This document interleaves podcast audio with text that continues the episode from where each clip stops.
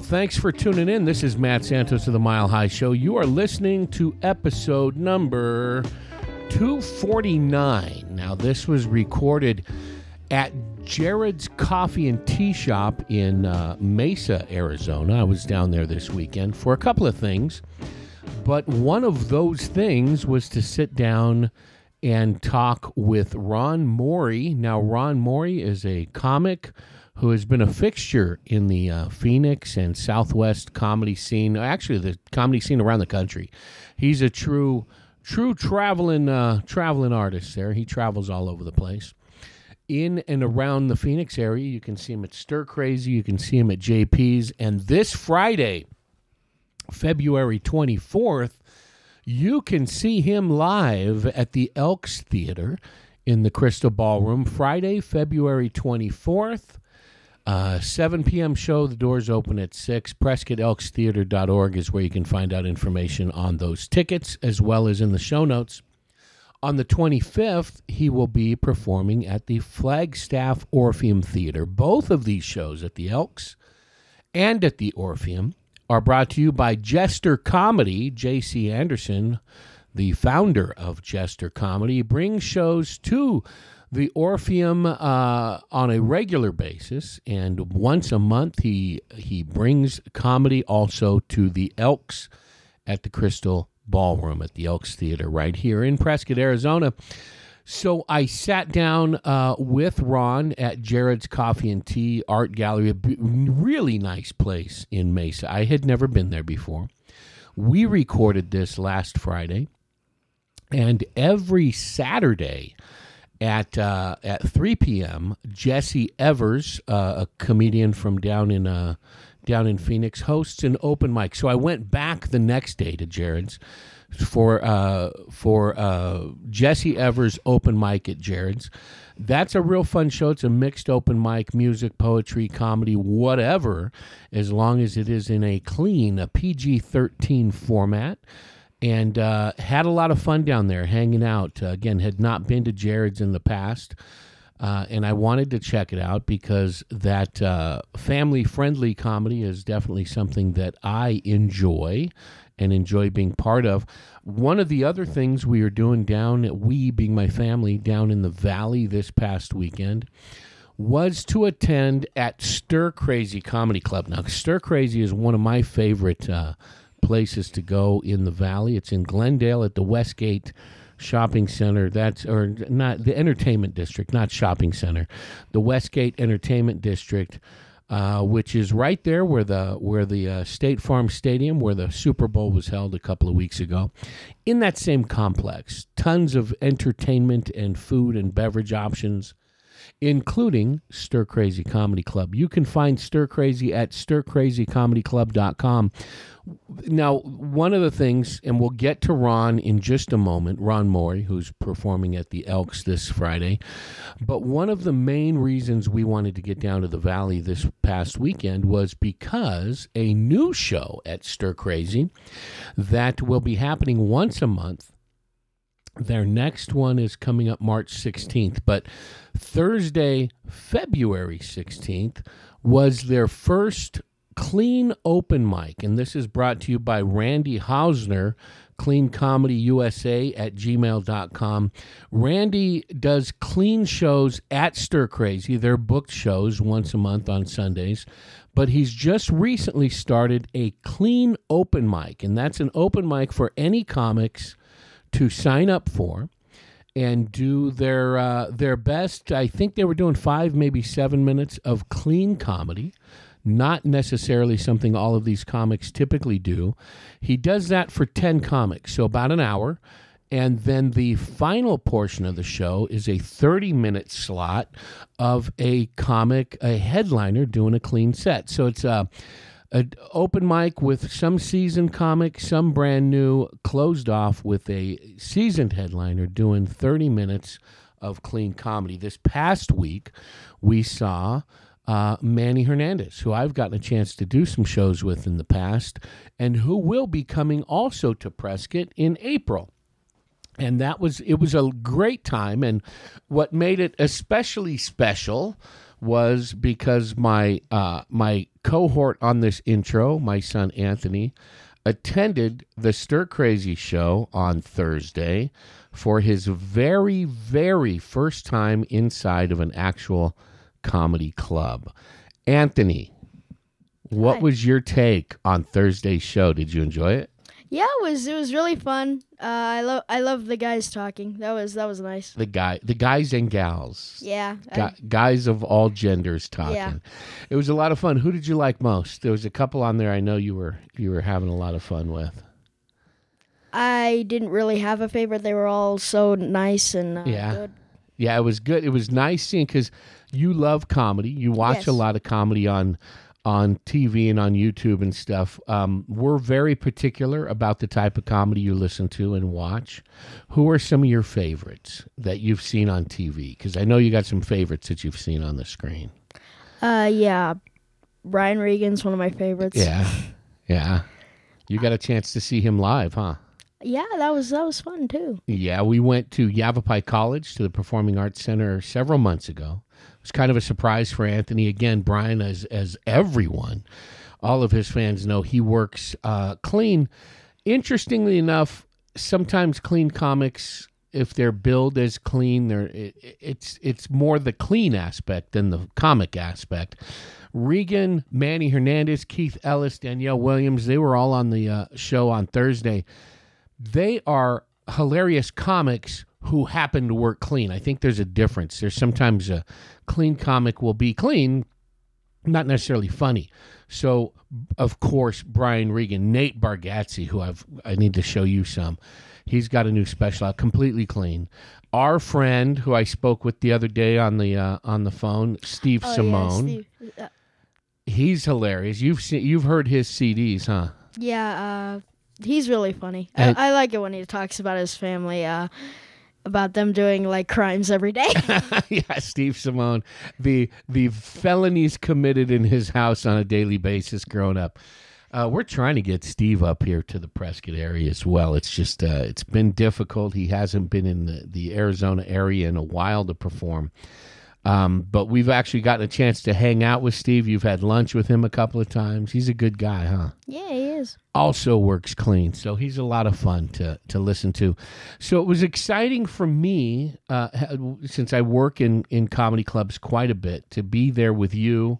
I know mom was there. She didn't. Uh, she had fun, but that's not her stuff. I don't think she's uh, she's not much of a comedy fan. She wasn't laughing a lot. She she had some laughs. She was having fun. You were dying on a few, especially Yeah. Manny Hernandez did a great show. He did a, he did a lot of lot of funny stuff going on. And then our friend Keith Ellis, who I've gotten a chance to work with in the past, he uh, he did dynamite as well. And then there were a few comics there that uh, it looks like they have not performed a whole lot. They're kind of learning the ropes, so that's a neat opportunity for them to get on stage on a show that features some great uh, local talent or great regional talent on in the comedy scene. It- some of those established headliners and feature uh, feature comics, and then the show's rounded out with with a lot of newbies. So it's kind of neat. We're gonna try and get down there again. Maybe this one in March. Again, it happens the is that the third the third Thursday I think. Anyway, it was uh, February sixteenth. It just happens. It's going to be also Thursday, uh, March sixteenth, but it'll be a monthly show. Clean open mic. It is the only clean open mic comedy specific uh, around, and uh, Randy also pays his comics, including the open micers. So it's kind of a neat opportunity for people to uh, to get their foot in the door and find out what stand up is all about, and for fans like Anthony here to sit back and enjoy comedy again. Clean open mic. It's on a rotation. Don't quote me on this because I don't know. I think it's the third Thursday of every month, but it is Thursday, March 16th is the is the next one. Uh, tickets are ten bucks to get in. There is a slight service uh, fee, but I think it's a buck or so, and of course tax. So it comes out about twelve bucks per seat. Um, but the Stir Crazy Comedy Club, Clean Open Mic, Randy Hausner, Clean Comedy USA at gmail.com is where you can find him. And you can find information on the show, stircrazycomedyclub.com, including their full lineup of upcoming shows. And of course, Anthony, this show is brought to you by our sponsor. A Bully Dog Coffee Company. Big bold flavors for your big bold hearts. Ron Morey will be getting a pound of whole beans when he appears this Friday at the Elks Theater. PrescottElksTheater.org. Uh, 6 p.m. doors open. Show starts at 7. Ron Morey at the Elks. Saturday the 25th at the Orpheum. All brought to you by Bully Dog Coffee Company. My friend and neighbor Patrick roasts his own beans and then takes a good chunk of his income and dedicates it to local and regional pit bull and other canine rescue and support organizations. Bully Dog Coffee Company, big bold flavors for your big bold heart. Can And you excellent- slurp any louder? I could try. Sit back, enjoy my conversation with Ron Morey, appearing this Friday at the Elks Theater.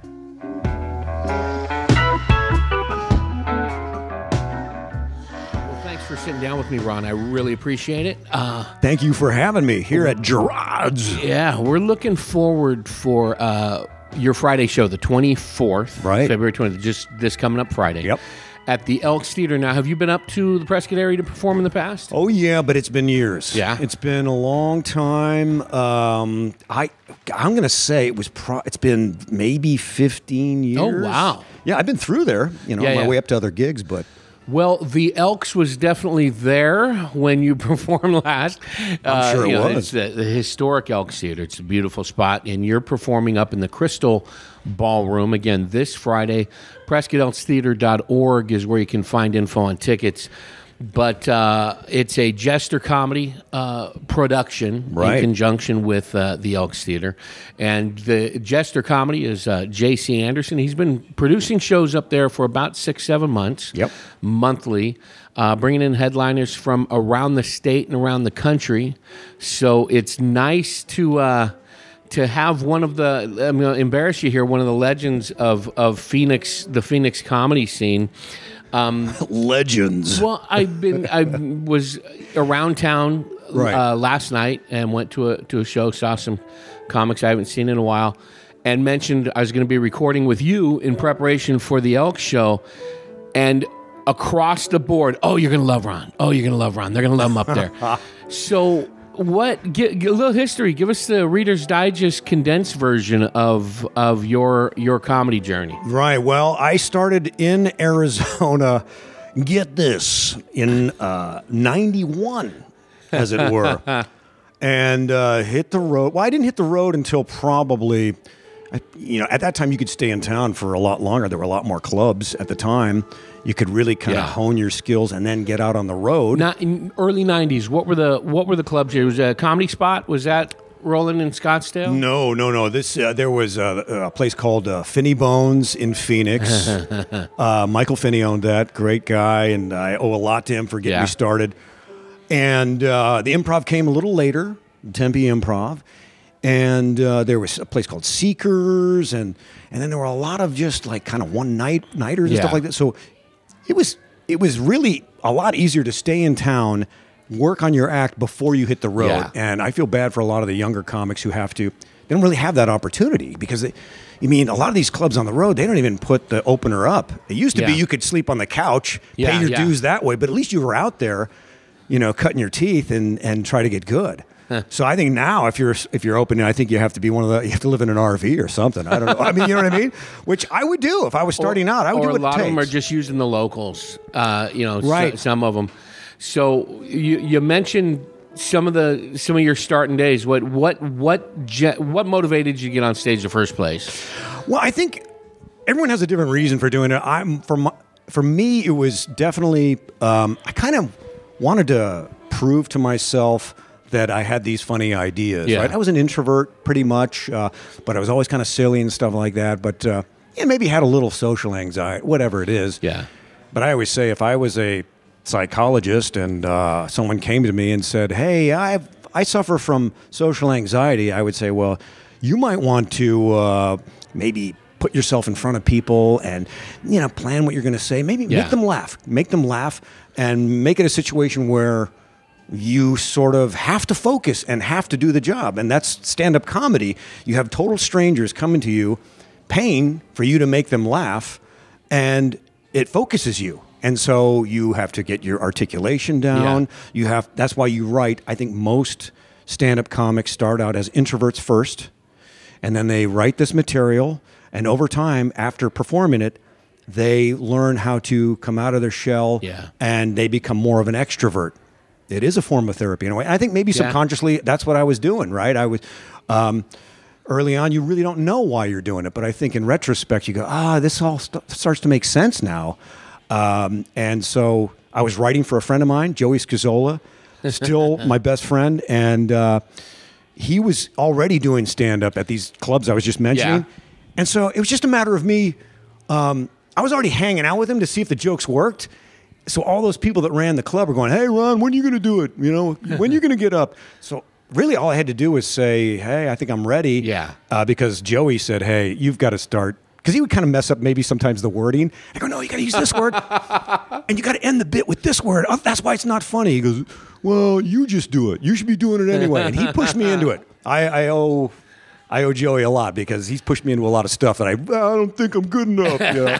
he's that kind of friend. Yeah, I got I got a lot of old buddies that push me in a lot of things too, but I'm not thanking them for them. That's, a, Ah, yeah, that's yeah. stories I'm still not allowed to yeah. tell my son. Right, I had some of those friends too, but So when you started, what you, you don't have to be exact here, but what at what age were you starting in? in okay, I was uh, 25.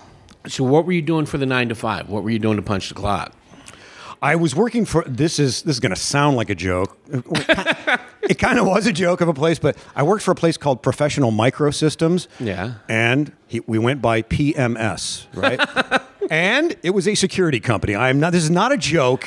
I wouldn't write a joke this bad, but it's it was PMS security. But we did all kinds of. Uh, Electronic stuff like Yeah. low voltage stuff, not just security system, but phone systems and stuff like that. Yeah. Uh, because I was studying electrical engineering technology and uh, got my degree in that. Um, and I'm still tinkering with electronics and stuff Yeah. like that too. I see a lot of analogies to comedy in that too. It's really fun. But uh, yeah, I was doing that, uh, going to school at night, working there during the day. And then uh, when I had a chance, I'd run to the club to see how uh, my jokes were doing Yeah. or whatever, and or just to see learn. How, see how Joey was butchering them? Yeah, right. Exactly. exactly. Exactly. Or, but just to to watch guys that I thought were really funny too, and they were already doing it at the time. You know, um, like David Spade Yeah. was just doing the one nighter at a place called Anderson's Fifth Estate, which was in Old Town Scottsdale. Yeah. And to me, I always thought he was funny. He was always different with what he was doing. He wasn't doing like premise, setup, punchline. You know, he was this. He was more of a personality. Yeah. You know, it was like snarky. He was snarky before there was snark, and that's one of the things I love about David Spade too. Yeah. And he's still he's he's grown into that as far as his acting goes. He's become himself. Yeah, yeah. That's why his characters are so great. But uh, so I got to learn from all those guys. You know, Mark Cordes uh, and Joe Corcoran and Bob Kubota. Those guys started before me, and uh, Yeah. I mean, I had great mentors. I got to do a couple of shows up up in Prescott with Bob Kubota. He Yeah. was a great guy. He and, I, and then I butchered his intro one night I was hosting, and uh, he he was really specific about how he's coming out of retirement Oh, because he took a little time off Right. for some family stuff. But man, it's good to see him back bouncing around as regular as he is. It really is. me. It really is because I know like Keith Ellis and I were trying to drag him uh, Yeah. back out. You got you because he was like, "I'm. I, this is it. I've, I've been out of it too long." Yeah. And I go, "No, you're a great son. You're taking care of your mom. You're doing the stuff you're supposed to do. You know, you. Uh, but you're a, you're a comedian, man. You're a comic. You got to get out there and don't don't give it up. He was he, was, he felt pretty, you know, discouraged. Yeah, it's good to see him out and about. Saw you mentioned Keith. Saw him last night. Yeah.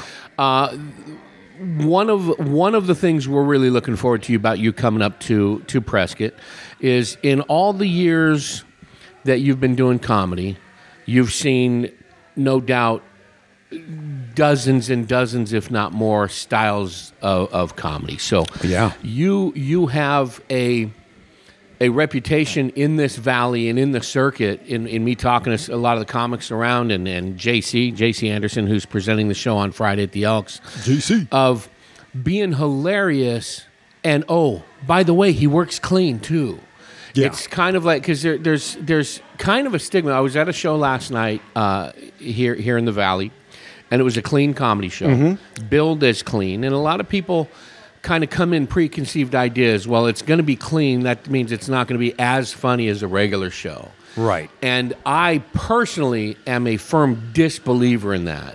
To me, some of the some of the comedy greats, uh, Brian Regan being one, um, uh, Nate Bargatze, who's uh, just skyrocketing the last couple Absolutely. of years. You don't go, oh, this is a clean comic. That's funny. It's like this guy's hilarious. Right. Oh, and you know what? I don't think he said any bad way. You know, he did. I know. So, and that's the rep you have is working. Do you do you consciously work clean? Well- or is that just kind of how your own personality filters through? Well, I got to be honest. I uh, when I do club shows, I get a lot looser. But I'm Uh-huh. not, I've never been filthy and Yeah. whatever, you know. Uh, but I do think because I think that's for adults, right? I think. Yeah.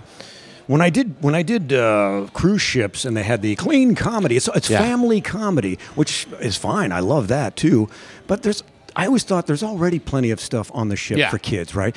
If a kid's from a, a, a, a healthy family that are they're good people, that kid should be laughing all the time. They don't necessarily need stand up. Stand up is an adult thing, whether it be because you can be really crystal clean and still be on an adult level because Yeah. just of the, the subject matter and the references you're using, right? So that's a whole another realm right there. Yeah. So, um, but I think it's the, the adults of this world that stand up is that's what it's for. I love making kids laugh, but they should be laughing all the time. You make a goofy face at them, whatever. But stand up is a little more. It's cerebral, even if it's silly. Yeah. it's it's catered for adults because the adults in this world are the ones who are stressed out. They've got mortgages. They're stressed out because they have kids. They. A lot of times they're not paying attention to the stuff you're making fun of. Yeah. So as a comic, you're pointing this out, the stuff that they're missing, and they just get to release all this stress. And so, I I put it this way: I try to be as clean as possible, and obviously, when I do church shows, and, Yeah, yeah. uh, you know, corporate shows or whatever, but um, I try to. I talk. Uh, yeah, I would probably more PG thirteen. You know, talk to them like adults, um, because that's. I I just think that's how people normally make each other laugh. Is they just the more someone is closer to themselves, and they're not editing themselves as as they speak. I think uh, people bond more with Yeah. with you.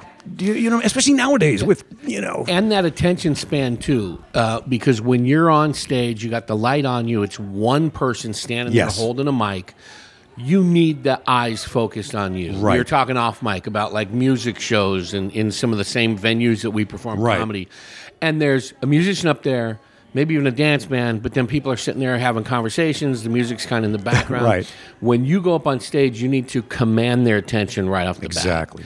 and that doesn't necessarily lean itself to to an all ages show. You know, kids kids get bored. But- Exactly. so when I when I when we do see comics who really grab every single person in the audience, to me that's just magical. It's like they they're they got them and they're not letting go. Exactly. And I, to this day, I will watch YouTube videos of of comics on stage who I think uh, are masterful in their crowd control. Yeah. I'm not. I'm not someone who really talks to the audience that much. If something happens or whatever, like Yeah. that, because I like writing material, and I'm not. That's not.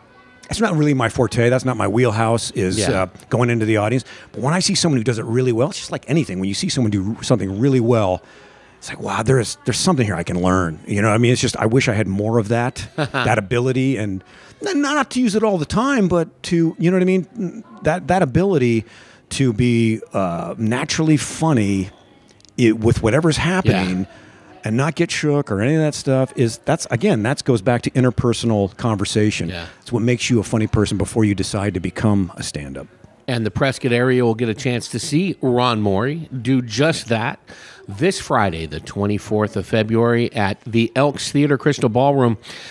Doors open at 6, shows at 7. Thanks, Ron. I'll be there. It. Thank you, Matt. And now we're just going to bleed right over. Boom! And this is going to continue. so, so if you're still listening, that was our segment for radio. Now we're going to roll into the Mile High Show podcast. Now we mentioned where it's at. MileHighShow.com brought to you by Bully Dog Coffee Company. My friend and neighbor Patrick Bowler, who brews. This guy is my neighbor. He roasts his own coffee. And his house? Yeah, he's got a roaster there. He was using a commercial roaster for a while, but now he's doing it all local. Oh, Lives wow. right around the corner from me. Got a few different blends, but it's Bully Dog Coffee Company, and he takes basically everything he makes and replenishes supply, and then what's left, he donates it to pit bull and bulldog rescue Wow. places all over the country. I love that. Yeah, he, he used to have a podcast. He's not really doing it much anymore. He's doing some video stuff, but Bully Dog Coffee Company. So what we it up. do is I've got my Mile High Show coffee mugs Yep. and some stickers, and he's got some mugs and stickers. And then when people leave us good reviews, or they st- sometimes people stop me like, "Oh, I'll be going through Costco. Hey, you're that podcast guy." Yeah.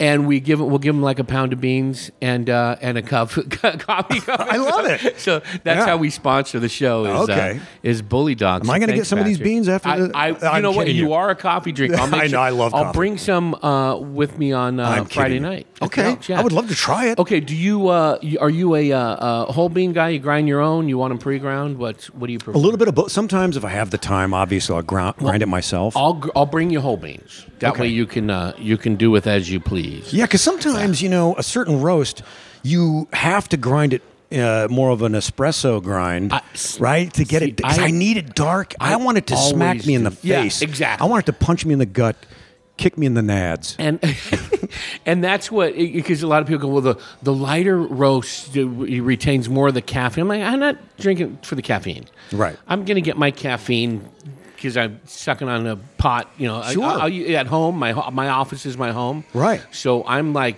my starting my second pot by 9:30 in the morning.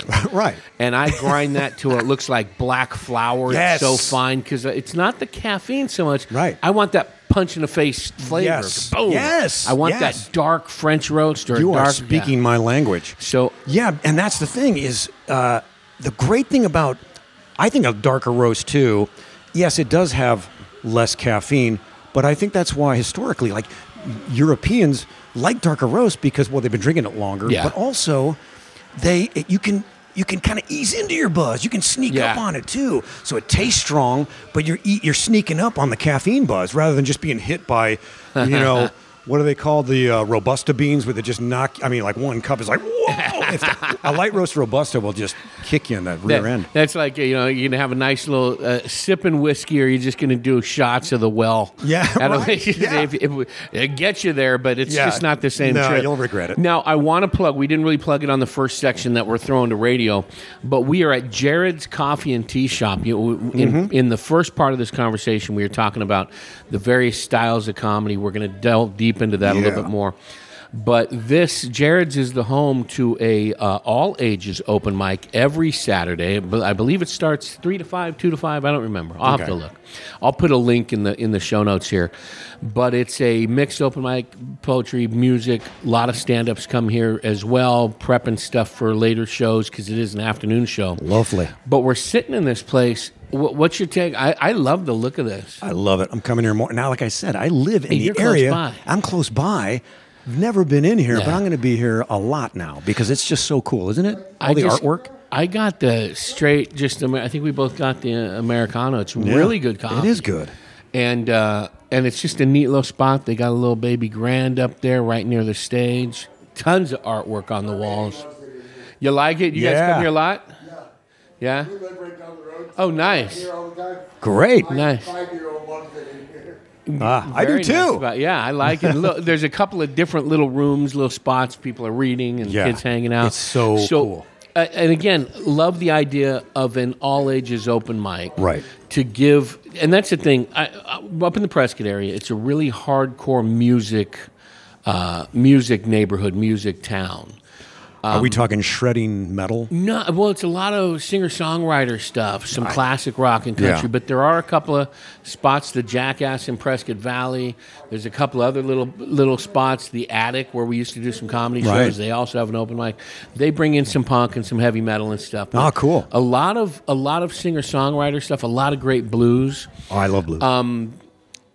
And uh, but there's really no place for the one, one of our great musicians up there, Drew Hall, plays with a couple of different incarnations up there. Ponderosa Grove, the Cheek Tones. They've got several albums out. They do uh, tours of the country, but Drew Hall, based out of Prescott.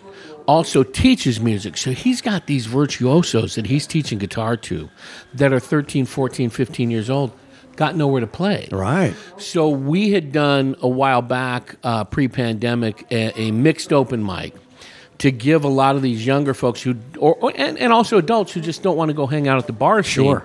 A place to play their music. Some of them to take the mic and tell a few jokes. We're going to be starting one up again in a, in another few, oh, probably by April. Right. We're starting it up, but uh, I liked uh, I liked him when he played with Oates. That was, they were good in the seventies, right? Same guy? different guy. Different Oh, guy. different guy. Okay. As Daryl. Oh, Daryl. So Ron, let's talk a Am I- little bit more about your your starts. You started in '91, kind of behind the scenes writing. Yeah, yeah. And do you remember your first? Now you so you're starting to load it. You're already seeing your ideas being performed by people you were writing for.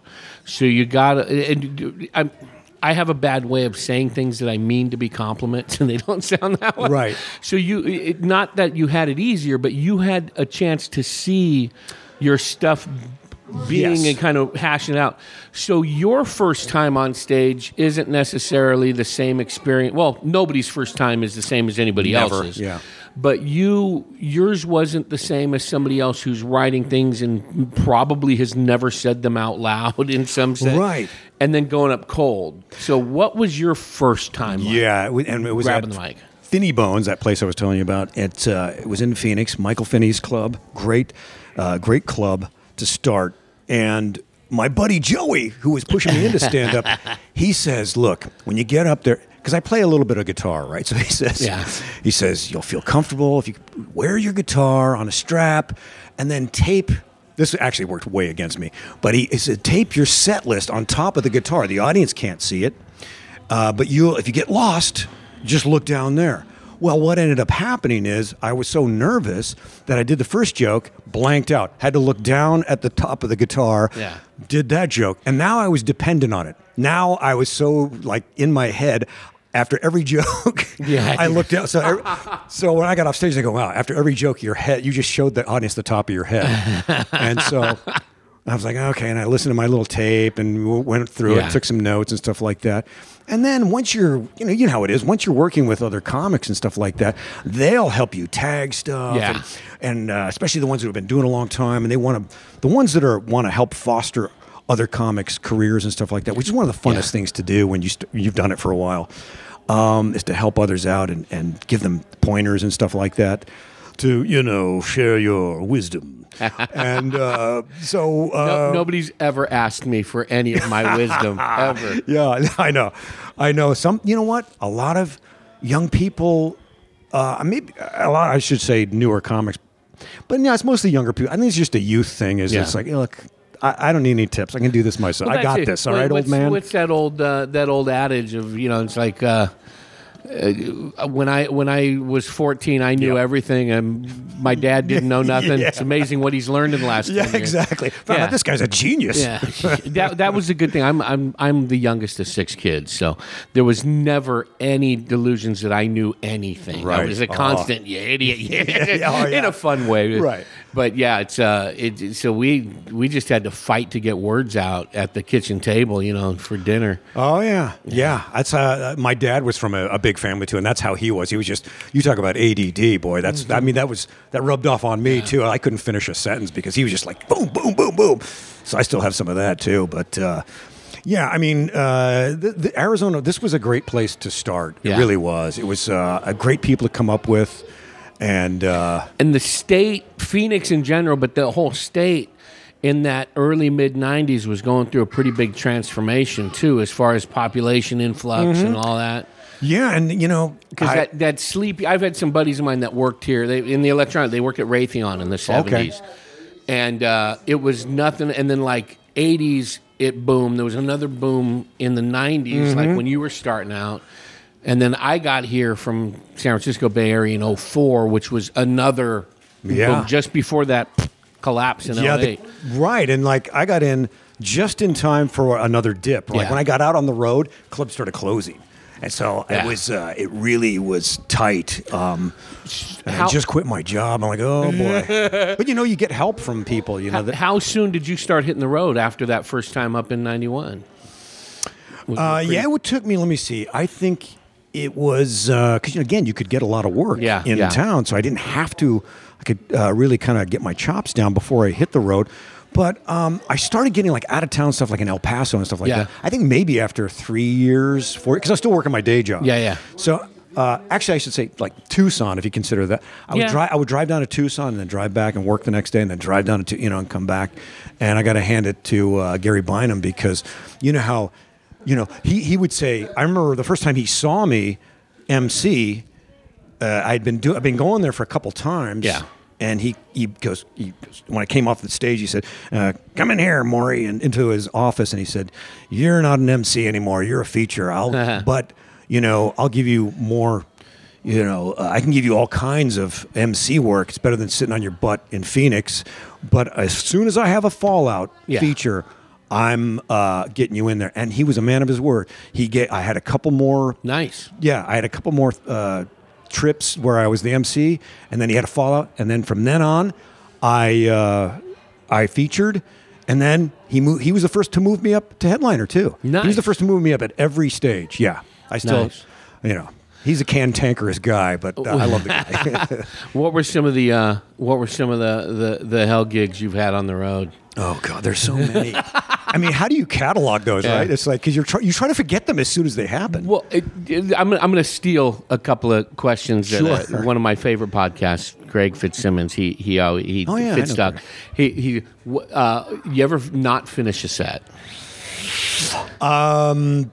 I think I've the only, uh, only time I think was um, when I had to because there was something going on outside, Like like, there was like an emergency bar a fight. Yeah, yeah, right. and the place cleared out, and then I go, Yeah. well, the show's over, I guess.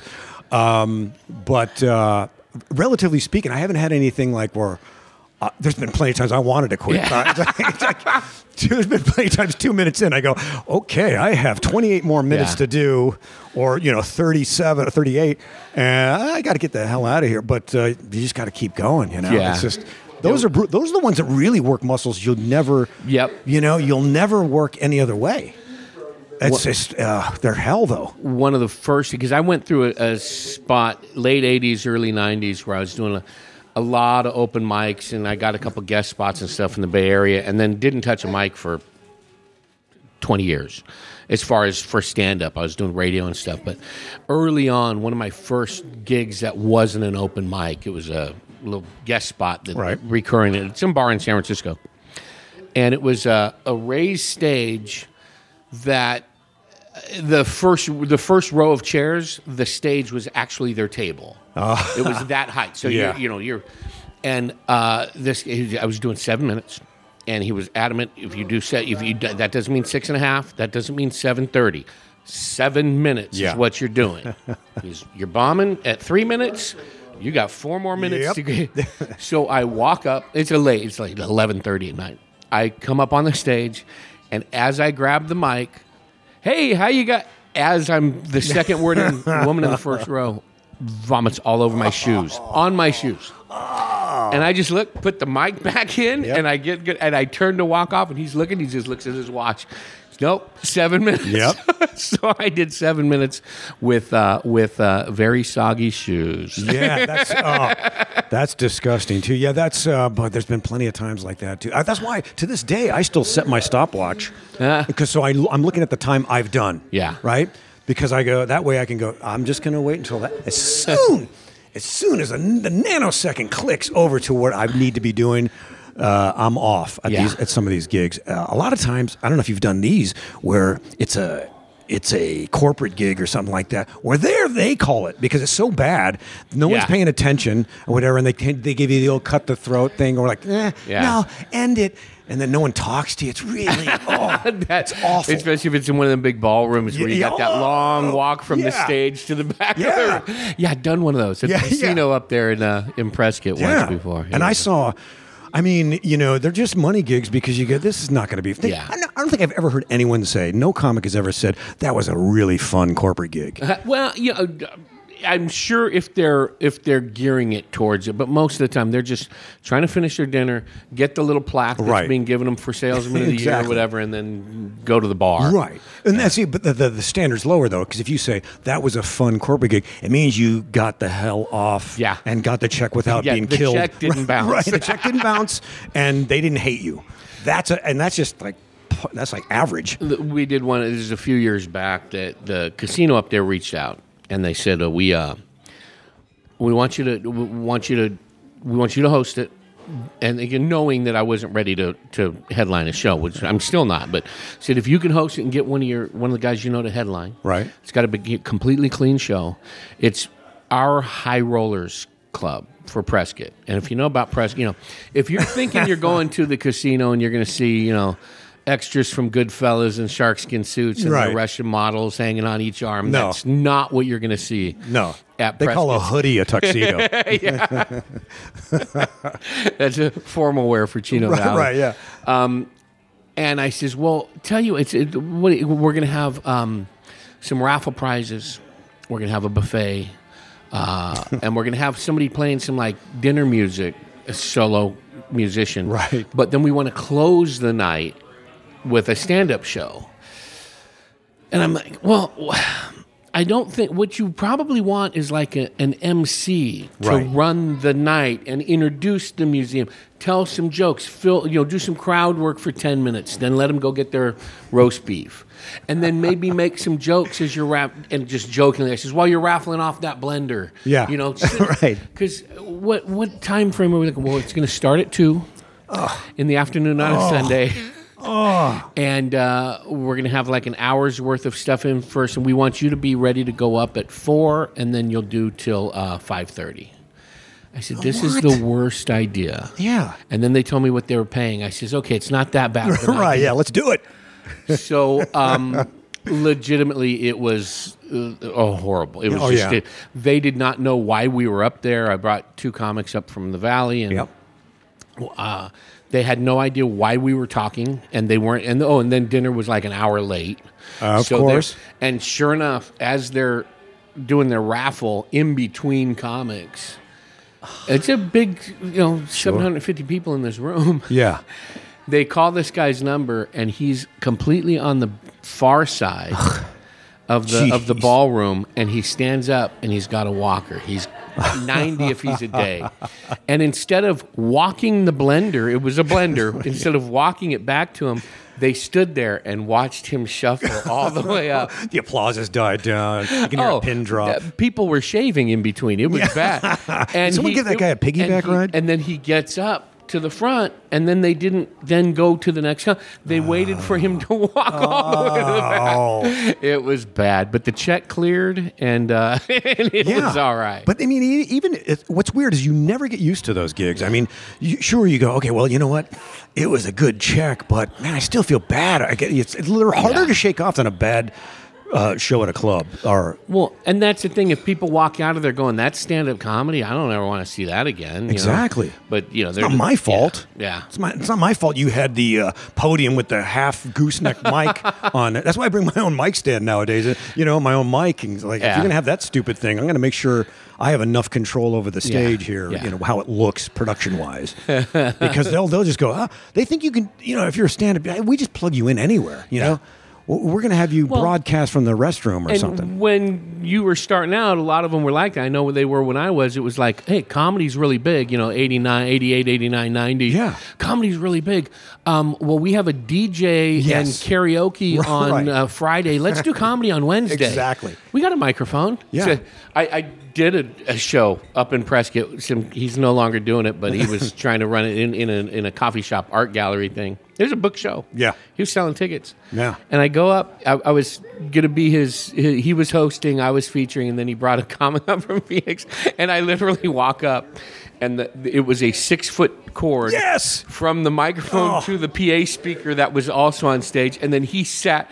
He, he he's doing, and he's not moving much, and then he introduces me. I go up. He hands me the mic. I go to turn around, and ink. Yep. And then he sat right next to me on stage because he had to work this Oh, out thing. I was like, this is Yeah, oh, this on is stage with you? I've done those, yeah. this is awkward. Or you go, eh, oh, you're going to use the DJ's mic. So the guy, you know, uh, when I was starting, you know, Yeah. there'd be playing music. All right, everybody, now clear the dance floor. We're going to have a comedian. yeah, that's exactly what they want to hear, right? They're like all high and drunk, and they want. They're like, no, they're trying to get you know some action, and then oh, you got this guy. DJ hands me the mic. Yeah, short, like five foot cord. It's horizontal to the ground. I got to hold it sideways. All right, everybody, hey, uh, you know, and they're like nothing, just like oh, that's one of those Yeah. ones you want to just get the heck out of there. What's what's uh, over the years hackiest bit you've ever done? Oh, geez, I'm still doing them. No, uh, um, I did. I don't know. I had. I think there's some references. I remember work. I wish I could remember his name. He's one of the early, uh, one of the guys who did one of the early voices on Simpsons, and he passed away years ago too. And yeah, and I and I, I think he was like. And I, I might be mistaken on this, but he was like one of the. I think he was like one of the first because they had different people, right? When Yeah. started out, and I think maybe Homer Simpson's voice. I'm not Gotcha. sure. Oh, maybe like from the Ullman days. Yeah, and he was like- Tracey Ullman. Yeah. Mm-hmm. and he came from that early '80s, you know, comedian thing where he, I think he might have gone through some drug stuff, whatever. it was a requirement. Yes, exactly, exactly. and I was working with him in Yuma, and I just from that just stands out. I had like a at the time, you know, the the goofy car was a Yugo. Yeah. But it was like everyone was using it. And I was just starting out, and I go, and I had a Yugo reference, and he just go, he's at the bar drinking afterward. He goes, "Man, you're really funny, but you got to get rid of that Yugo." he goes, "That is just going to ruin your life." I just remember that was I don't. It was such an over the top reaction to that that reference. I go, he's right. I and I did, you know. I like I said, I started doing you know back mid, late '80s, '88. First time I went up ever at an open mic, but I working for newspapers. I always had my little micro recorder, which were top of the line back then. You know, in, the- Sure. in the '80s, I did it for interviews and stuff. That's what I had for work. But I would record my sets, so I had all these little micro cassettes. that I, I never really listened to. I recorded them and never never got. That's everybody. And then flash forward 90 ish, 91, I stopped doing open mic, stopped doing any kind of stand up. And in 16, a buddy of mine asked me, Hey, can you, because he was on my radio show and on the podcast, he goes, Hey, can you just introduce me? He was doing a show up there. And then he goes, and a week later, yeah, no problem. I'll introduce you. Hey, this is his website. Da, da. He goes, well, the feature's not going to make it. Can you do like five minutes? I go, I haven't done stand up in 20 years. No, I can't. Just do five. Okay, I'll do five minutes. Okay, well, okay can you? The, the other guy that was going to come, he's not going to come either. Tell you what, can you do 10 minutes? So I ended up doing like 10. It was Yeah. it worked fine, but in preparation for that, Sure. I'm digging through my garage and I find all these old micro cassettes. Had no way to play them, and I for, kind of forgot what they were. And a neighbor had an old answering machine. I said, "Hey, can, let me borrow your answering machine." So I in my garage list, and they're all my sets from the '80s. Ah. They were. I thought I was at least halfway decent. I knew I wasn't good. I knew I wasn't good Right. it was literally painful to listen to. They were so bad. and I was like, what? How much Jack Daniels and cocaine back then prompted me to think this was a good idea? Yeah, I know. And I'm listening to go, oh, and it was like it hurt. It hurts. I was oh, and one of them that I re- and I remember doing it and thinking I was next level genius. Uh, It, it was a bit about getting pulled over and convincing the cop that I'm not drunk, but my car was just hammered. and we stopped at the gas station. He was buying tankfuls for the Ferrari next to us. And he had- Right. Just up, but the car's drunk. And I thought it was hilarious. I'm listening to this.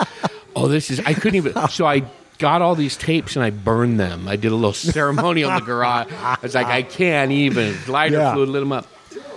This was seven years ago. I'm going through clips, you know, YouTube. Sure. Some and I I gotta tag it because I, you know, I gotta find out which one. 'cause it, but it's a new special. I want to say it's on Netflix. Whoa. But it's a new special of somebody that I. Oh, I know. I know her. I know that. Oh. And there's a bit very similar to that. Are you sure all those tapes burned? no, they because Okay. she did it well. Yeah. She did it very well. Like verbatim or No, no, no, no. Oh, it was uh, just the same topic-wise, yeah. about her. She got pulled over, and her car was the one that was Yeah. drunk. And it obviously now with smart cars, and Right. she had a whole spin on it, self driving. I mean, and I'm thinking like, see, that's where I had a germ of an idea. Yes. and just thought I was great, and then I never worked it out. I never took that idea and says, Right. I just, oh, I, like you were saying earlier, the younger you are, like, oh no, I know what I'm doing. Oh, it was Exactly. horrible. It was Yes. absolutely horrible. But that you make a great point But- because your Yeah. skills as a comedian grow over time, and people don't think about that. That something that failed early on in your Yeah. career, now you have the skills to make it work, to sell it properly, to use the right words, and you you, you have a different type if of creativity you're willing to do the work, right? which I was not. It was Right. just a, well, you also get more efficient. You also get more efficient Yeah, at yeah. at getting to the funny. Oh, I, I think you know you go, those that fifty word right. That's a big thing. punchline. Three is what you need. Yeah, yeah. Cutting the cutting the word Yeah. fat uh, is something you learn over time Yeah. too, and uh, you just didn't have those skills yet. Because I've gone back when I was doing those stupid uh, ships, and they, they would have brunch shows. They were horrible because you'd have to do these shows at night. You do like three shows that night, a late night show, and then the next morning you got to get up and get ready for three brunch shows. what? What is going on? You just picture some guy in a corporate cubicle going, I got an idea. Why don't we have a guy walk around with a microphone while everyone's eating their eggs or whatever? So dance monkey. Exactly. so I went through, I was going through all my old notebooks. That's why you should never get rid of anything. and I was going through, and I had some jokes that I never really even tried uh, about food and eating and stuff like that. And because they're all eating, right? That's Yeah, something yeah. that we all have. They're they're doing, so they can think about. Even though they're all eating, they can't laugh if they want to because their mouth is full of you know yeah, poached and you don't want them to. right, right. And I go, I gotta do. I need because I don't. I, you can't use the same material from your act. They're to see that night. Yeah, so I go. yeah. I just would throw it out there, and some of it was working. Yeah. So it's like, oh, I'm, I'm, that wasn't like that was like a- an investment I made years ago, Yeah. keeping that in that notebook, and it accrued a little bit of interest over time. You know, it was like a gem. It was like a gift to myself in the future. I'm glad I kept it because Oh. I needed. I just needed time, and it was like even if it just got a giggle, I was like, all right, I'm getting out of here alive. O- overall, now it was kind of a kind of a punchline. You know, uh, you know, the guy doing uh, cruise ships. It kind kind of had a, a a bit of a sim- because of the fact that you had to do so many shows in front of the same exact audience. Exactly. It seems like recent in in the last couple of years, especially after pandemic, it's kind of getting a resurgence. They're trying to Yeah. make it more of the entertainment as opposed to the Yep. dancing monkey. You're right. You're right, and uh, they are getting better. A lot of like, uh, Yeah. you know, uh, Royal Caribbean has their bigger ships, their new big ships that keep getting bigger and bigger. They put actual comedy clubs on the Yeah, ships. it's a club. It's a club, and it's and it's about the size of a of, Yeah. a, of a decent sized club. I don't know how, like maybe 200 people or something like that, Nice. or 300. And so uh, now you're not getting the same crowd because. ev- They just tell everybody it's, it's going to be the same show, Yeah. But because it only seats so many people, eventually the people who want to go, this huge, massive amount of passengers will get to see it. Not just the background music while you're eating breakfast, like you were talking- Exactly. Yeah. These are people who just Yeah. like a just like a land club where they these are people who want to see Yes. comedy. They're not just looking at like, oh, this is kind of like the buffet. We haven't done the Yeah. uh, you know this other event. What have we not done on this ship yet? Comedy, and they just go there and they just sit and drink, and the, they're not good crowds, you know. But now they're getting better at because they're like comedy clubs. Well, and the sophistication of the audience with with the as much as I hate using it, the advent of social media, Mm-hmm. YouTube, TikTok clips, late night in general, people have and it goes through it's cyclical Right. but it, we're at a time right now where people are expecting more from comedy Yeah. it's not just the background noise Right. and they're distinguishing between the good the bad and the ugly Great, yeah. and uh, you know there's so many more smart comics now than there were at the boom in the 80s Exactly. every restaurant was throwing up a microphone and the audience are expecting that they're Yeah. coming in and what i like as a performer who performs clean is like I've, been, I've gone and done some bar shows and it's it's just not my. It's definitely I'm the one that stands out. It's Right. like it, it's not the f bomb every other word. Right, yeah. And it's that's what forces me then to say, okay, if I'm going to even find one thing I can connect with this 25 year old pothead audience that I'm not part of, I'm his, I'm their grandfather's Right. age. Then I got to figure out, okay, why is this funny, and why is it funny in general, not just in funny for the other people in my situation? Exactly. the Yeah. other dads out there. the there. other dads and grandfathers. You, know, Yeah. that, that- you make a great point because, and I've been thinking about this lately, is because you come from the era where you went out on the road and you honed your skills, you tested your skills, doing shows as an anonymous comic. Yeah. No one knew who, who the hell you were, and you would do these shows in little remote towns, and by doing thousands of shows, you proved to yourself, I can make. Yeah. I'm, I am funny. This is funny. I wonder about the young young people. I think are being overexposed because of social media, YouTube, and all that stuff like that. That's it's okay if you're if you're already an older comic who has done all that. Yeah. These guys, uh, you know, obviously. Uh, like Joe Rogan and stuff like that, they have these big. po- So when people come out, they're just coming out just to see them, Yeah. right? And that's great. They've already do, they've already done all the shows. But a young comic who hasn't done that yet, and they let's say they kind of blow up after about two years, uh, they'll never know just how funny they are because Yeah. those crowds are coming out to see you. It's like your family watching you almost. It's not, you know what I mean? It's like, Yeah, I, there's- One of the biggest powers a, a stand-up has is anonymity. It's like, where did this guy come from? You know, it's uh, you that know, misdirection. Like, well, I- Misdirection. I, didn't like, know what was coming. Right. I mean, um, when people kind of know what your life is really like, Yeah. there's no mystery. There's no uh, you, because you can say some really absurd things if people don't know you because they go, well, maybe it's possible. Maybe this Yeah. guy really this does happen to him. and, and I was listening to a, and I- a podcast, and I don't remember. I want to say it was Louis C.K., but it was one of the one of the stadium guys, you know. Right. And he was, uh, I think it was Louis. I'm not sure though. But he said he goes, I don't, I don't know if when I'm going out and I go to a, a club or a theater, are they laughing because they know I'm supposed to be funny and they know I'm. He goes, so what he would do is he would get like some open micers and stuff and give them his set and go, go perform it. Yeah. And he would sit in the back, and if they were getting laughs, then it was like, oh, okay, okay, that works. That that's they're laughing because of the joke, not because I walked out and smiled, you know, that kind of thing. That's really a humble thing to do. That's really someone who's into the writing and wants to make sure it, it really is funny. You Yeah. know what I mean? It's uh, but I, yeah, I don't. Uh, there's a reason why. Uh, historically, when a stand-up becomes a celebrity, that they start doing movies and they kind of leave Yeah. stand-up, and it's because, th- again, it's that they're, they're coming out to see you. It's an event. Yeah. It's not just, you know, they'll they'll they'll still laugh and stuff like that, but it's more of a, it's not as surprising. It's just not Yeah. as doesn't have as big an impact. And plus, the rooms are getting too huge for that. Yeah. It's not really meant for stadiums. That's why Steve Martin stopped doing it Yeah, when he was got uh, what, what are some of the bigger the bigger venues you've performed in, and how do you compare them to smaller shows? I, you know, I, that's a that's a whole different world. Uh, doing sort of big theaters Yeah. and especially opening for a big band. I've opened for a couple of like funk bands and stuff like that, and there were, you know, celebrity theater. I've worked there before Yeah. too. Um, but man, you really, it's a totally different timing thing. And I have a tro- I have a problem with uh, talking too fast and stepping on laughs as it is to this day. I really have to because I get excited, my energy, my my meter's running hot, and I'm boom, boom, I, boom, I boom. don't. I haven't Yeah. stepped on any laughs. I- I, got to get them first.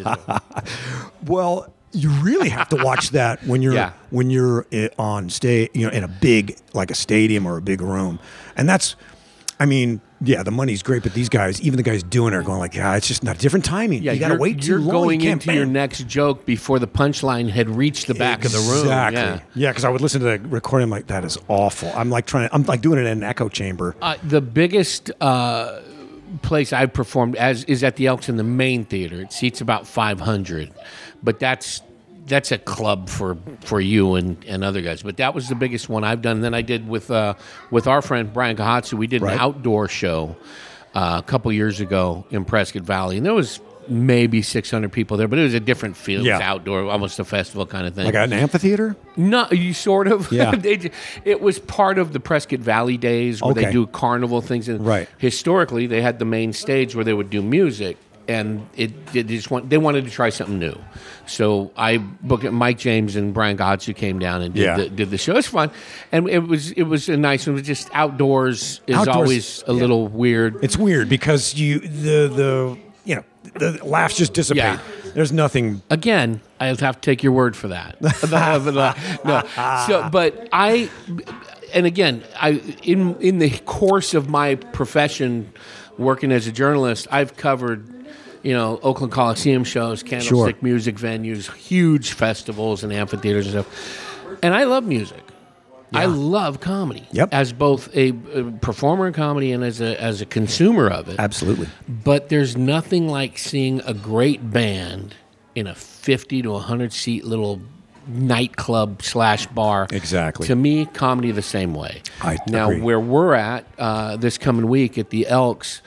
It's a ballroom, so it's kind of big, and so, but it, it's maxed out when they do. I forget, do they call that stadium seating where there's just the lines of chairs? Right. 120 cabaret setup with chairs and tables for drinks and things right around 90 Yeah. and it's a very nice little intimate room little stage uh, That's at the end. Nice. so it's it's a to me a great venue I love small Yeah. venues. Yeah, But, I mean, uh, or small seating. You know, like yeah. if it's cordoned off or it's sort of you know Yeah. encapsulated, because it- when you look at the uh, the origins of stand up, it was always historically like in jazz clubs down in Yeah, a, yeah, the, yeah. the low ceiling basement, The kind of Hungry i in San Francisco. where the brick wall comes from, right? purple onion yeah yeah, yeah.